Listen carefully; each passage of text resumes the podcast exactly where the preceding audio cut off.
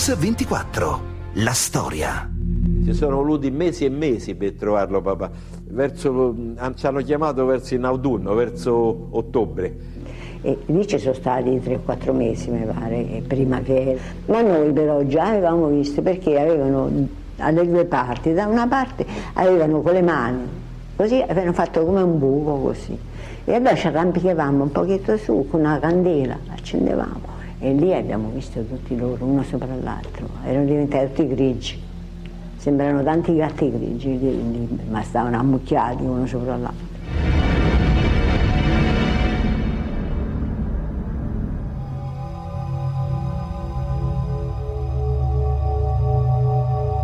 È stato riconosciuto da un'agendina con dei indirizzi telefonici e da un orologio, guarda caso, che era tedesco, Rostov. Lui come ferroviere aveva l'orologio da tasca, eh, gli è rimasto solo quello in tasca. Da questo orologio, da questa agendina abbiamo riconosciuto. Queste le testimonianze dei parenti di alcune delle 335 vittime tra civili e militari italiani fucilati nell'eccidio delle forze ardeatine. La strage compiuta nel marzo del 1944 dalle truppe tedesche che occupano la città di Roma. Oggi qui a Radio 24 ripercorriamo insieme le ore precedenti a quei terribile giorno, il 24 marzo del 1944, partendo appunto dall'attentato di Via Rasella.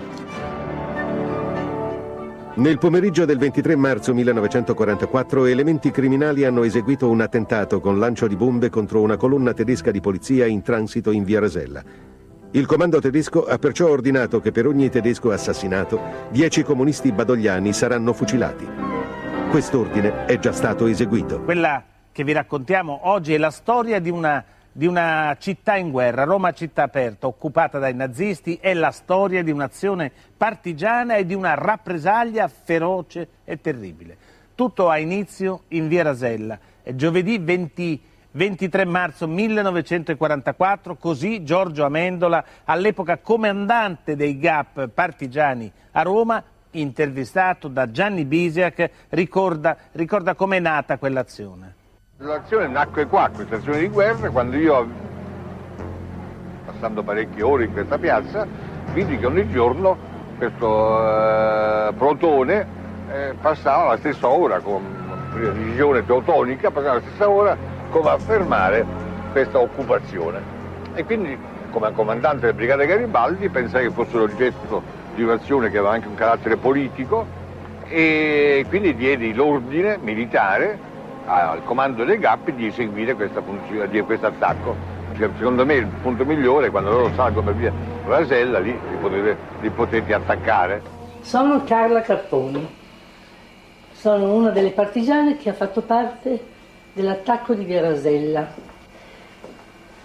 La mattina del 23 marzo 1944 ci siamo alzati da quei giacigli dove dormivamo in una cantina a Marco Aurelio ed avevamo dormito pochissimo perché tutta la notte avevamo lavorato intorno a questo carretto della richiesta urbana perché la bomba di Via Rasella era stata procurata, il detonatore con tutto il materiale esplosivo dal centro militare.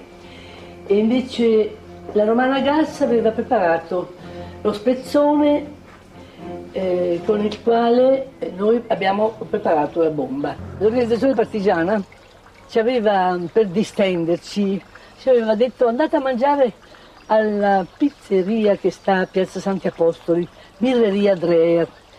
Così voi fate un momento di break dopo la tensione e poi dopo vi preparate l'azione.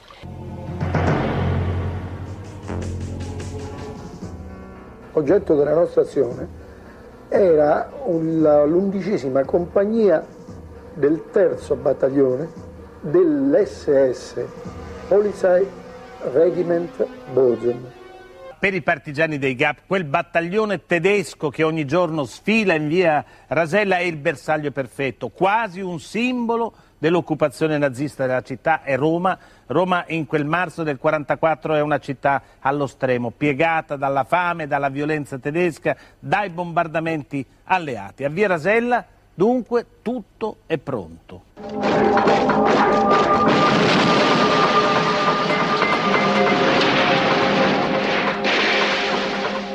ore 15.50.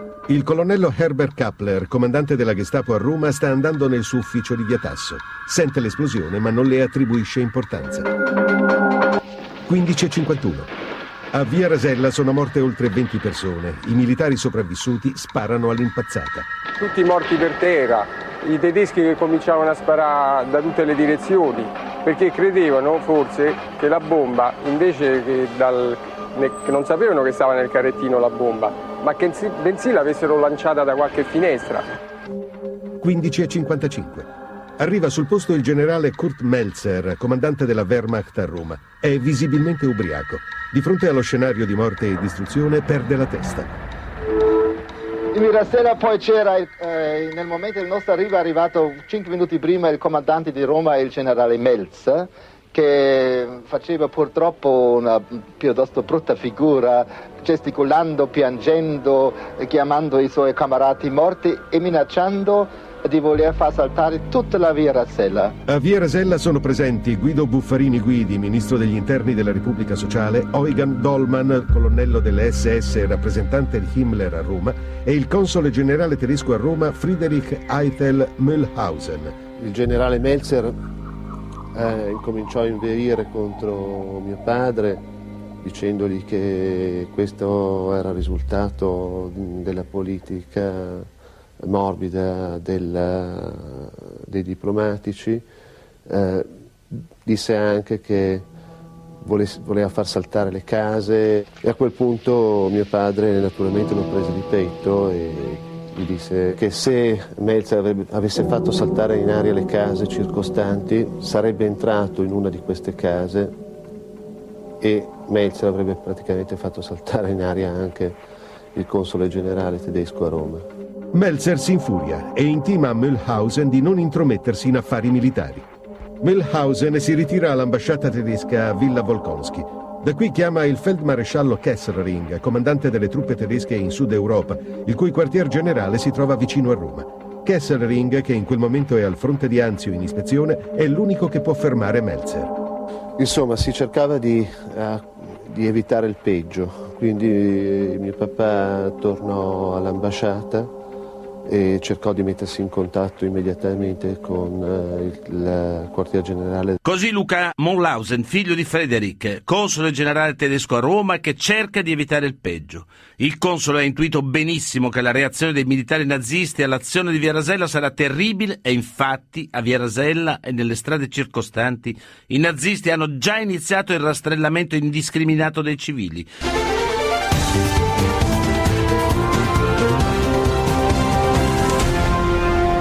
Mix 24. La storia. Rieccoci su Radio 24, stiamo ripercorrendo quelle ore tremende che seguono l'attacco di Via Rasella da parte dei gruppi di azione patriottica contro una colonna di polizia tedesca. Il comandante della polizia e dei servizi di sicurezza tedeschi, Herbert Kappler, prepara la rappresaglia. Il rastrellamento è iniziato. Queste le drammatiche testimonianze di Ada Pignotti, Irma Prosperi, parenti delle vittime uccise nella strage delle Fosse Ardeatine. Sono venuti, hanno visto questi quattro uomini, non ci hanno visto più quando hanno visto che erano quattro di uomini poi. Sono stati presi tutti insieme perché erano ospiti di questa casa, non, non abitavano nella casa di via Quattro Fontane. E allora prima ha cominciato a portare via uno col calcio del fucile e una botta dietro le spalle. Kappler arriva a Via Rasella. I tedeschi hanno già iniziato i rastrellamenti dei civili della zona. E abbiamo anche preso fuori i civili che erano in casa e li abbiamo portati fuori in strada e dovevano stare lì fino a era tutto finito, no? con le mani in alto. C'era il padre suo che aveva questa ragazzina in braccio, a un certo momento sai, se la teneva un po' così. Io ero in braccio a mio padre e, um, I tedeschi hanno intimato a mio padre di, di mettermi giù, dicendo giù bambina, giù bambina, caputta, caputta. Invece a un certo momento quello hanno cominciato a strillare. Perché mio padre mi stringeva a sé, i tedeschi mi hanno preso il manobodo e mi hanno gettato in terra. A Via Rasella sono state rastrellate 110 persone. Kappler ordina che siano consegnate alla polizia italiana. Nel frattempo, i partigiani che hanno compiuto l'azione si stanno disperdendo per Roma. 16.55. Il comando militare in Italia informa l'Oberkommando der Wehrmacht, il comando supremo tedesco in Prussia orientale. Al telefono risponde il generale Horst von Butlar dello Stato Maggiore di Hitler. Dopo pochi minuti viene informato anche il Führer. Hitler pareva impazzita, andava in, in tutti, su tutte le furie e chiedeva ad alta voce che sarebbe stato distrutto un quartiere intero di Roma con tutti i suoi abitanti. Inoltre voleva che per ogni soldato morto, tedesco morto, si doveva essere fucilati 30, anche 50 ostaggi italiani. 17.10. Melzer telefona al suo superiore diretto, il comandante della quattordicesima armata Eberhard von Mackensen. Von Mackensen gli vieta di prendere qualunque iniziativa senza la sua autorizzazione. 17.15. Von Butlar richiama in Italia. Hitler è furibondo. A Roma gli ufficiali tedeschi sono sconcertati. Decidono di prendere tempo in attesa del ritorno del feldmaresciallo Kesselring. Poco dopo, sebbene tutta l'operazione stia avvenendo in gran segreto, il console Mühlhausen viene a sapere che la rappresaglia di Hitler sarà terribile. Ore 18. Eugen Dollmann, anch'egli informato sulle intenzioni dei tedeschi, si reca da padre Pancrazio Pfeiffer, considerato il corriere di Papa Pacelli presso i nazisti. C'era solamente una potenza a Roma che poteva fare qualche cosa e questa era la sua santità. Il Papa certamente ha attivato i canali possibili per sapere se ci poteva essere una rappresaglia. Quindi tramite l'ambasciata tedesca presso la Santa Sede, l'ambasciatore von Weizsäcker, il Papa cercò di sapere di questa possibile rappresaglia. Il canale era chiuso perché le risposte dell'ambasciata furono evasive. Figuriamoci se un ordine di Hitler per un evento così grave, con quelle tragiche conseguenze per i militari tedeschi, poteva essere sospeso perché i rapporti tra Hitler e Pio XII erano rapporti da parte di Hitler di odio della Chiesa Cattolica. Solo il Papa forse può fermare la rappresaglia, ma ormai è una corsa drammatica contro il tempo. In Germania Hitler non vuole sentire ragioni, non vuole sentire neanche le ragioni dei suoi più stretti collaboratori. 18 e 15. Von Mackensen, Melzer e Kappler concordano che una rappresaglia troppo violenta potrebbe nuocere agli interessi del Reich. Decidono di scrivere al Comando Supremo tedesco. Il comandante della quattordicesima armata, d'accordo con il comandante di Roma generale Melzer, reputa necessaria una rappresaglia nel rapporto massimo di 1 a 10. Il comandante della quattordicesima armata ritiene un tale rapporto come il massimo possibile. A Roma non resta che attendere. Ma Kappler già inizia a pensare alla lista degli ostaggi da far fucilare. I morti tedeschi intanto salgono a 28. Ore 20. Dalla Germania von Butler telefona a Kesselring. Il Führer ordina che per ogni soldato tedesco ucciso siano fucilati 10 ostaggi italiani. Kesselring incarica von Mackensen. Esecuzione immediata. Ad organizzare la rappresaglia sarà Herbert Kappler.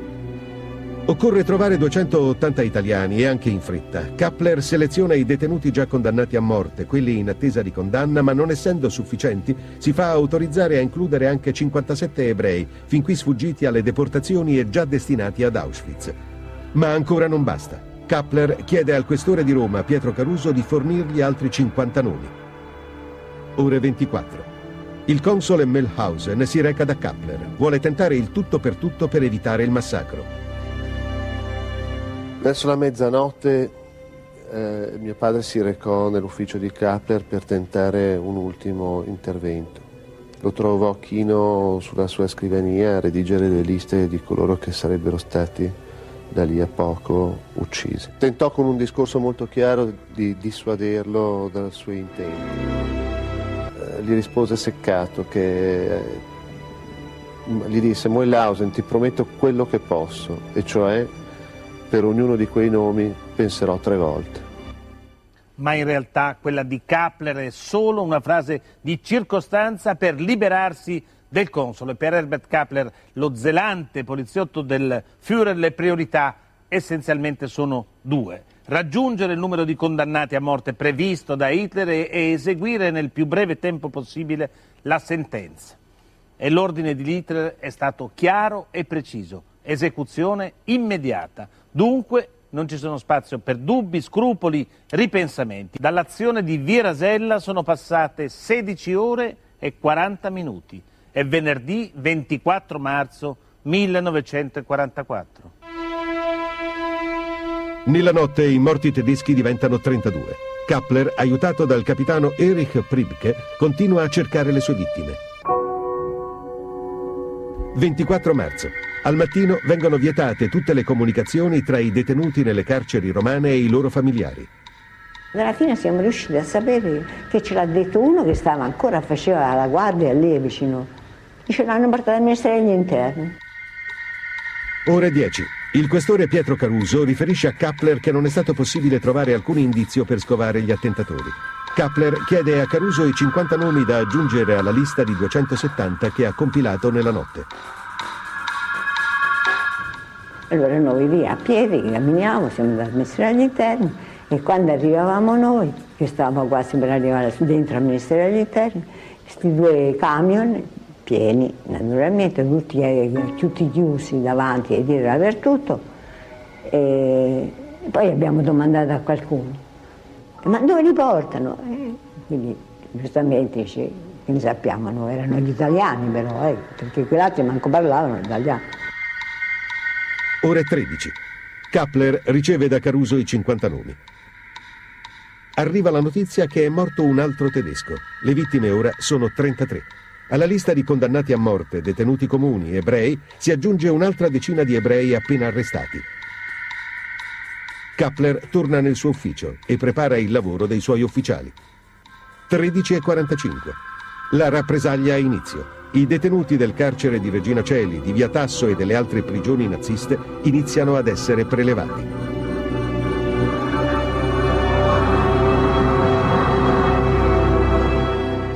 Detenuti comuni condannati a morte, ebrei, civili rastrellati a caso con l'aiuto della polizia fascista, i tedeschi hanno compilato l'elenco delle vittime. Alle 13.45 gli ostaggi vengono caricati sui camion e trasportati sulla via Ardeatina in una cava di tufo. Siamo al momento dell'eccidio.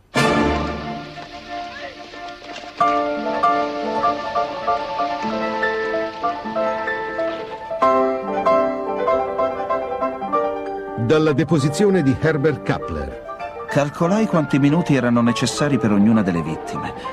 Calcolai anche le armi e le munizioni necessarie. Cercai di rendermi conto di quanto tempo avessi a mia disposizione. Divisi i miei uomini in piccole squadre che dovevano alternarsi. Ordinai che ogni uomo sparasse solamente un colpo e che la morte fosse istantanea. I soldati tedeschi obbligavano le loro vittime ancora in vita a salire in cima ai compagni già morti. Poi si dovevano inginocchiare, presentando la nuca ai colpi dei carnefici. Una volta morti, cadevano uno strato sull'altro, formando un cumulo. Alla fine, gli assassini dovettero salire sulla catasta dei cadaveri per trovarsi nella giusta posizione di fuoco. In preda all'alcol, i tedeschi non si controllavano più.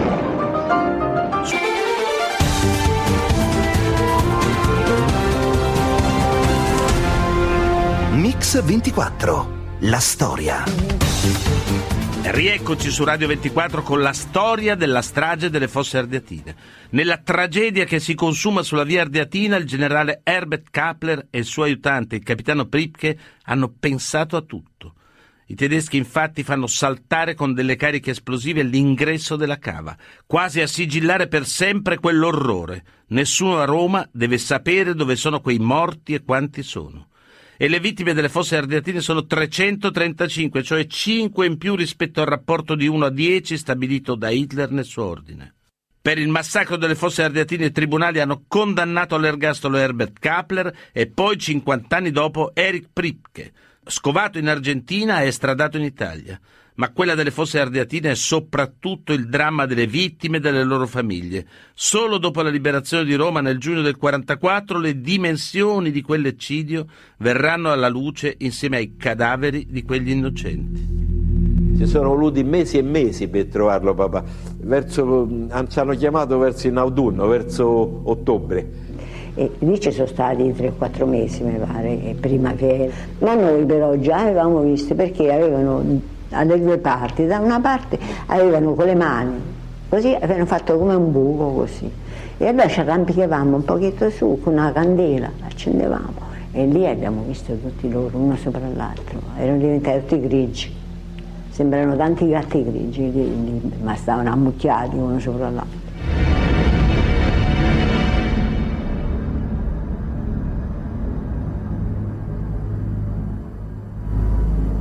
Sotto quei corridoi era brutto, orrendo. Non, vedevo ne, nelle casse da morto teschi, una puzza orrenda proprio sotto a quei corridoi dell'Ardeadire. Erano passati pochi mesi, una cosa a vederla tremenda, ricordo come fosse successo ieri, rimango proprio negli occhi.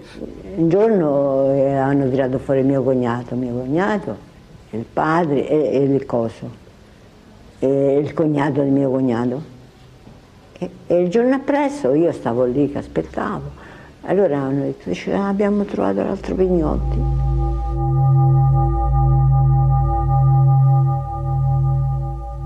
Quando l'ho visto, perché ci sono voluto andare a vederlo, perché eh, non potevo fare, stavo là, mi hanno detto che l'avevano ritrovato, dico voglio vedere com'è. E che volevo? Non, non si può descrivere che cos'erano quei morti una cosa impressionante da, da, che non te lo scorderai mai più. Eh, sono rimasto io e mia sorella proprio malamente, ma d'altra parte dovevamo farlo. Ci hanno chiamato a noi proprio per riconoscere i resti, de, de, de, il cadavere di papà, come facciamo?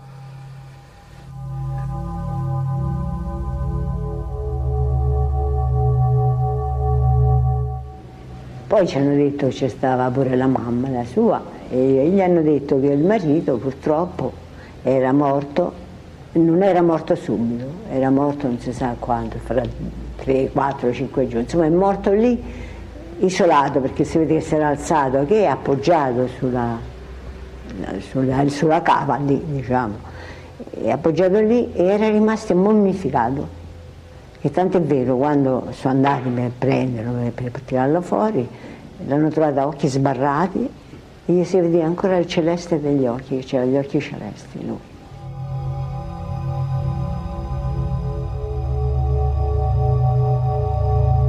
È stato riconosciuto da un'agendina con dei indirizzi telefonici e da un orologio, guarda caso, che era tedesco, Rostov lui come ferroviere aveva l'orologio da tasca, eh, gli è rimasto solo quello in tasca, quando è morto. Da questo orologio, da questa agendina abbiamo riconosciuto.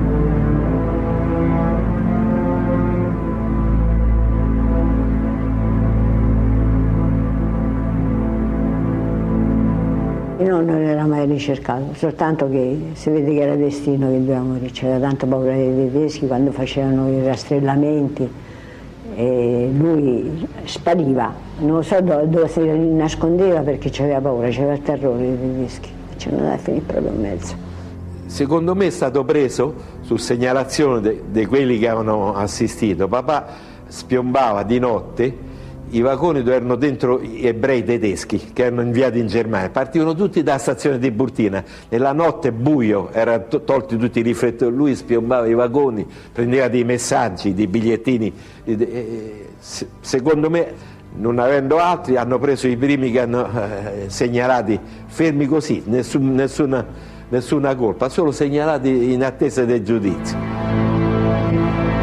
Herbert Kappler nel 1948 è stato condannato all'ergastolo per l'eccidio delle fosse ardeatine. Evaso dall'ospedale militare del Celio il 15 agosto 1977, è morto in Germania sei mesi dopo.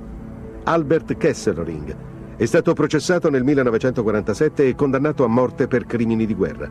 La pena è stata commutata in ergastolo. Rimesso in libertà nel 1952 per gravissimi motivi di salute, è tornato in Germania, dove è stato accolto da eroe dai circoli neonazisti bavaresi, con cui ha collaborato attivamente fino alla sua morte nel 1960. Pietro Caruso è stato processato il 20 settembre del 1944 da un tribunale civile che lo ha condannato a morte. Prima di essere giustiziato, il giorno stesso al plotone di esecuzione ha detto mirate bene. Erich Pribke è stato scovato nel 1994 a Bariloce, in Argentina, dove viveva indisturbato. Estradato in Italia e processato a Roma, è stato riconosciuto colpevole della morte delle cinque persone in più portate per errore alle fosse ardeatine. Secondo Pribke si trattava di pericolosi testimoni oculari da eliminare. Nel 1997 è stato condannato all'ergastolo. Eric Pribke è morto l'11 ottobre 2013, a 100 anni, nella sua casa dove scontava gli arresti domiciliari concessi per l'età avanzata dopo la condanna all'ergastolo del 1998. Il suo funerale e la sua sepoltura sono stati oggetto di polemiche legate alla ferocia della strage avvenuta alle Ardeatine e sulla causa che provocò la furia nazista, ovvero l'attacco di Via Rasella.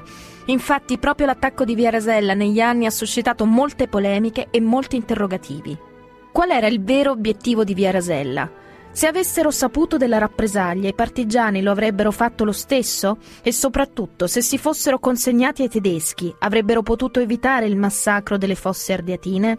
Ed è proprio Eric Prib che nel corso della pubblica udienza del 3 aprile del 96 di fronte al Tribunale Militare di Roma a rilasciare la sua versione dei fatti sul comportamento delle truppe tedesche. Buona via la sala, questo è, è stato noto che i GAP comunisti italiani hanno fatto un attentato contro una compagnia de, de, della polizia tedesca, tutti uomini dell'Alto Adige, vuol dire cittadini italiani.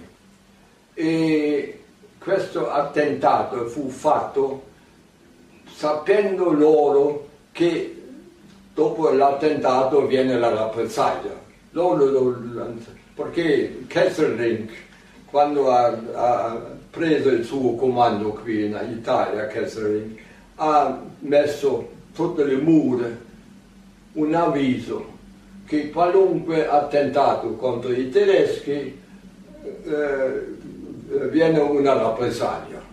Allora questo era ben saputo e loro hanno fatto questo proprio a proposito. Questo è Eric Pribke. Ascoltiamo ora Carla Capponi che partecipò all'attacco di Via Rasella e Giorgio Amendola, comandante dei GAP partigiani, intervistato da Gianni Bisiak nel 1974. Molti ci hanno chiesto se avessimo saputo prima che ci sarebbe stata questa grossa rappresaglia, se noi saremmo, avremmo fatto l'attacco o se eh, ci saremmo offerti subito dopo per, eh, e consegnati a, ai tedeschi. Questi sono due argomenti. Sul primo argomento dico che noi l'avremmo fatto lo stesso, perché poteva, la, la, resistenza non può prescindere dal, dal dall'esistere senza pensare che poi il nemico si avvarrà di tutti gli strumenti che ha per, per, le ritorsioni, questo non c'è dubbio, ma il, nemico va combattuto comunque. In realtà non ci fu nessun invito a presentarsi. Eh, Capri lo ha anche dichiarato, volevano fare presto, noi fummo eh, avvisati dopo. Del resto, ho sempre dichiarato, non ci saremmo presentati perché noi eravamo come un reparto in guerra e non potevamo consegnarci al nemico in quel momento. L'unico nostro impegno è di continuare a lottare. Monio Vadia, intellettuale, attore, cantante, abbiamo raccontato la storia della terribile vicenda delle fosse ardeatine. Proprio oggi ricorrono i 70 anni da quel 24 marzo del 44 e soprattutto abbiamo ascoltato le ragioni dell'attacco di Via Rasella che provocarono poi la rappresaglia tedesca. Si era in guerra, si poteva fare altrimenti? Io non credo perché la natura dei nazisti eh, che eh, oltre alle truppe, diciamo, chiamiamole regolari, avevano sempre le SS, era quello comunque di assassinare civili nella maniera più feroce brutale, senza nessun rispetto neanche più lontano per le regole di guerra. Perché se noi pensiamo alle stragi di Marzabotto, di Bovel, di Sant'Anna di Stazzema e tutto il tristo elenco delle stragi commesse dai nazisti anche solo in Italia, senza nominare altri paesi, mm, io trovo che non, eh, combattere contro i nazisti significava provocare in loro queste reazioni. Loro non, oltretutto non consideravano i partigiani come combattenti, infatti quando li impiccavano, li giustiziavano, mettevano al collo il cartello banditi. Anche se i partigiani, secondo me, si fossero consegnati, loro avrebbero giustiziato i partigiani, li avrebbero torturati, fatti a pezzi, poi giustiziati, avrebbero poi naturalmente seguito eh, quella legge loro della rappresaglia per uno, aveva chiesto Adolf Hitler 50 e poi lo convinsero a fare 10. ma lei tenga conto appunto che con la stessa efferatezza con, con la quale loro hanno scelto persone che non c'entravano niente, eh, non solo quel, quel, numero di ebrei, ma anche che loro consideravano i loro grandi nemici, ma persone normali, quelli che avevano rastrellato, con la stessa efferatezza, cos'era per loro uccidere 10, 100, 1000, 100.000, 50.000? Noi dimentichiamo, cosa, non, non dobbiamo mai dimenticare chi erano i nazisti. Chi crede che se i partigiani si fossero consegnati non ci sarebbe stata la fucilazione per rappresaglia di 10 per 1? Secondo me, non lo so, sogna. Mm. Dimentica che cos'erano i nazisti. Le SS sono le stesse che hanno assassinato milioni di innocenti nei campi di sterminio. non, non capisco di cosa si parli io.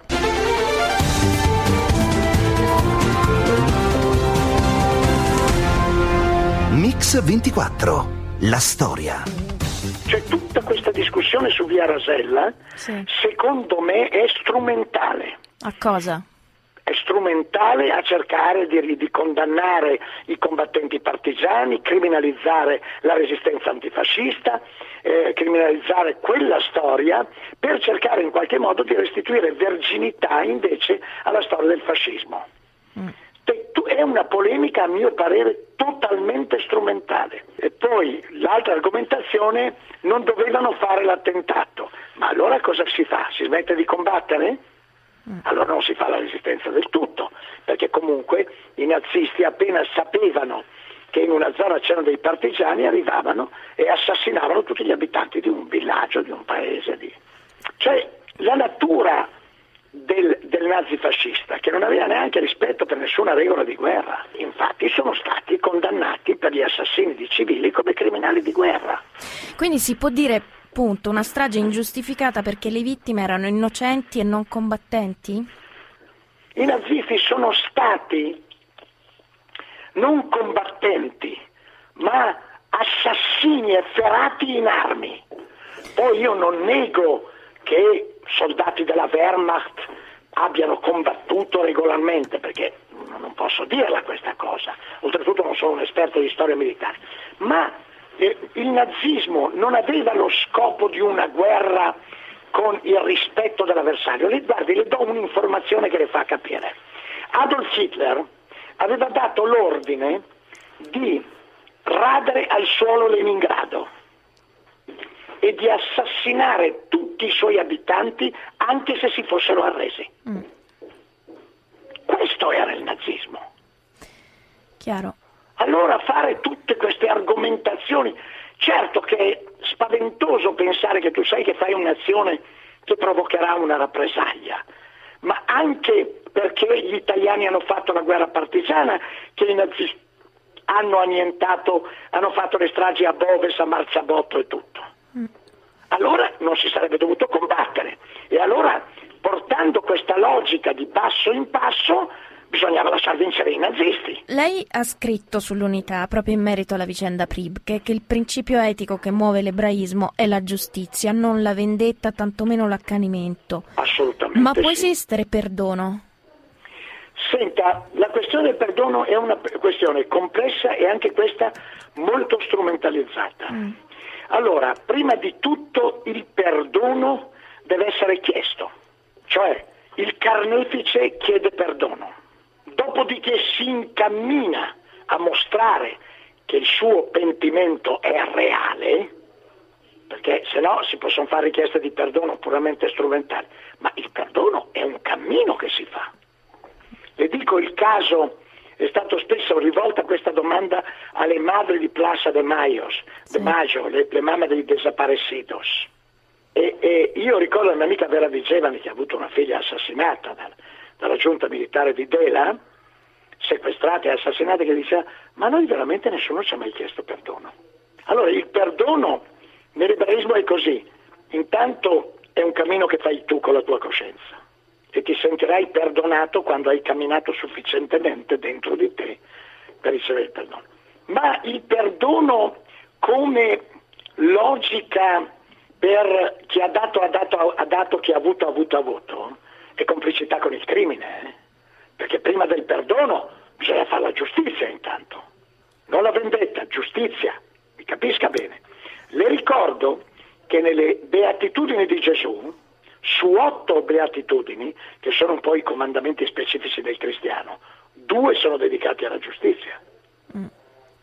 Cioè bisogna fare giustizia e dopodiché la questione del perdono è una questione molto complessa che si instaura fra chi ha colpito e chi è stato colpito, non solo, ma non si può perdonare in conto terzi. Rispetto alle fosse ardeatine, quindi è un discorso che mm, cosa vuol dire? Si può fare questo discorso? Guardi, io credo, le ripeto, dei, eh, intanto ci sono i parenti di quelle povere vittime e se qualcuno si sente di aver commesso il crimine, il suo rapporto lo deve stabilire con le vittime. Mm.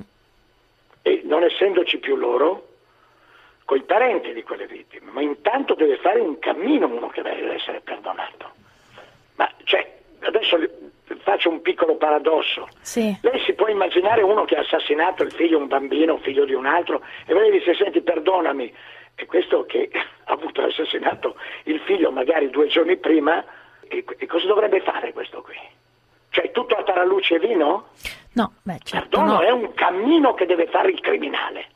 Mostrare che lui ha avuto una trasformazione radicale, profonda, che dentro di sé ha percorso un cammino, che ha accettato la giustizia, ha accettato la condanna, ha espiato la sua colpa e dopodiché va verso il perdono. Se no è una truffa. Dopodiché la vittima, colui che è stato colpito in proprio, può decidere di perdonare. Sta a lui.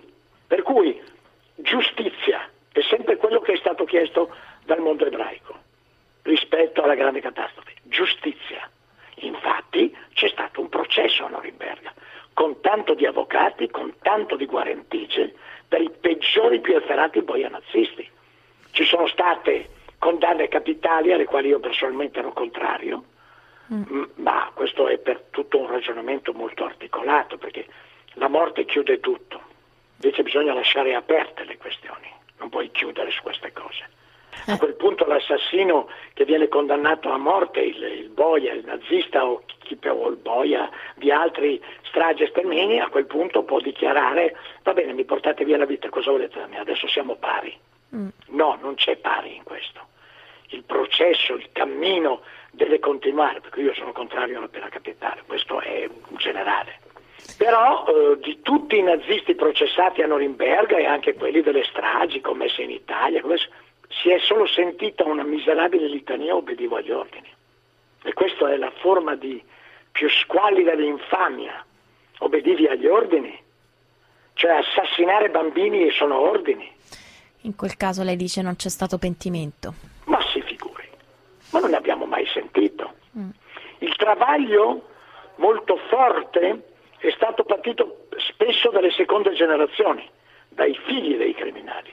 In Germania è stato fatto un cammino molto complesso, doloroso, ci sono state anche situazioni fortissime da questo punto di vista, ci sono state situazioni fortissime, sono formati addirittura delle associazioni parenti delle vittime, eh, seconda generazione delle vittime e seconda generazione dei carnefici, ci sono dei documentari molto toccanti e sconvolgenti su questo, ci sono confrontati, c'è stato un travaglio enorme, ma i, i criminali nazisti se ne sono andati a ricostruirsi vite in Argentina o nella stessa Germania finché non hanno cominciato a perseguirli. O dovunque, tranquilli, facevano le loro vite, come, come, se niente fosse, scappando Mengele, il famoso medico di Auschwitz, che è responsabile dell'assassinio di forse oltre 100.000 esseri umani, è scappato attraverso la Rat Line, la via di fuga aperta dal Vaticano, e per un periodo è stato anche in Italia da qualche parte dove andava al Vespro le sere, dove coltivava i fiori, dopo aver assassinato decine di migliaia di bambini. Allora qui bisogna stare molto attenti, ma questo vale anche per l'ultimo dei genocidi, quello dei, dei, dei, dei Tutsi, perché dietro a queste cose poi si aprono i negazionismi, mm. si aprono i revisionismi strumentali, bisogna capire che cosa è stato il fenomeno, vede un po' come la questione dell'Ucraina. Ma è possibile che nessuno si sia posto il problema che per molti russi ed ex sovietici vedere inalberare stendardi nazisti in Ucraina Sa cosa vogliono dire quegli stendardi nazisti? I, po- il, I popoli sovietici hanno avuto fra i 20 e i 27 milioni di morti e di questi almeno metà sono stati russi e di questi 70% civili. Non sappiamo più di cosa parliamo. Noi abbiamo perso il senso delle proporzioni. La ringrazio. Tutte le puntate di Mix24 della storia si possono riascoltare sul sito www.radio24.it nella pagina dedicata a questa trasmissione. Ringrazio Alessandro Longoni, Antonella Migliaccio, Rachele Bonanni, il mitico Manuel Guerrini in redazione. Alessandro Chiappini e Valerio Rocchetti in regia. A domani.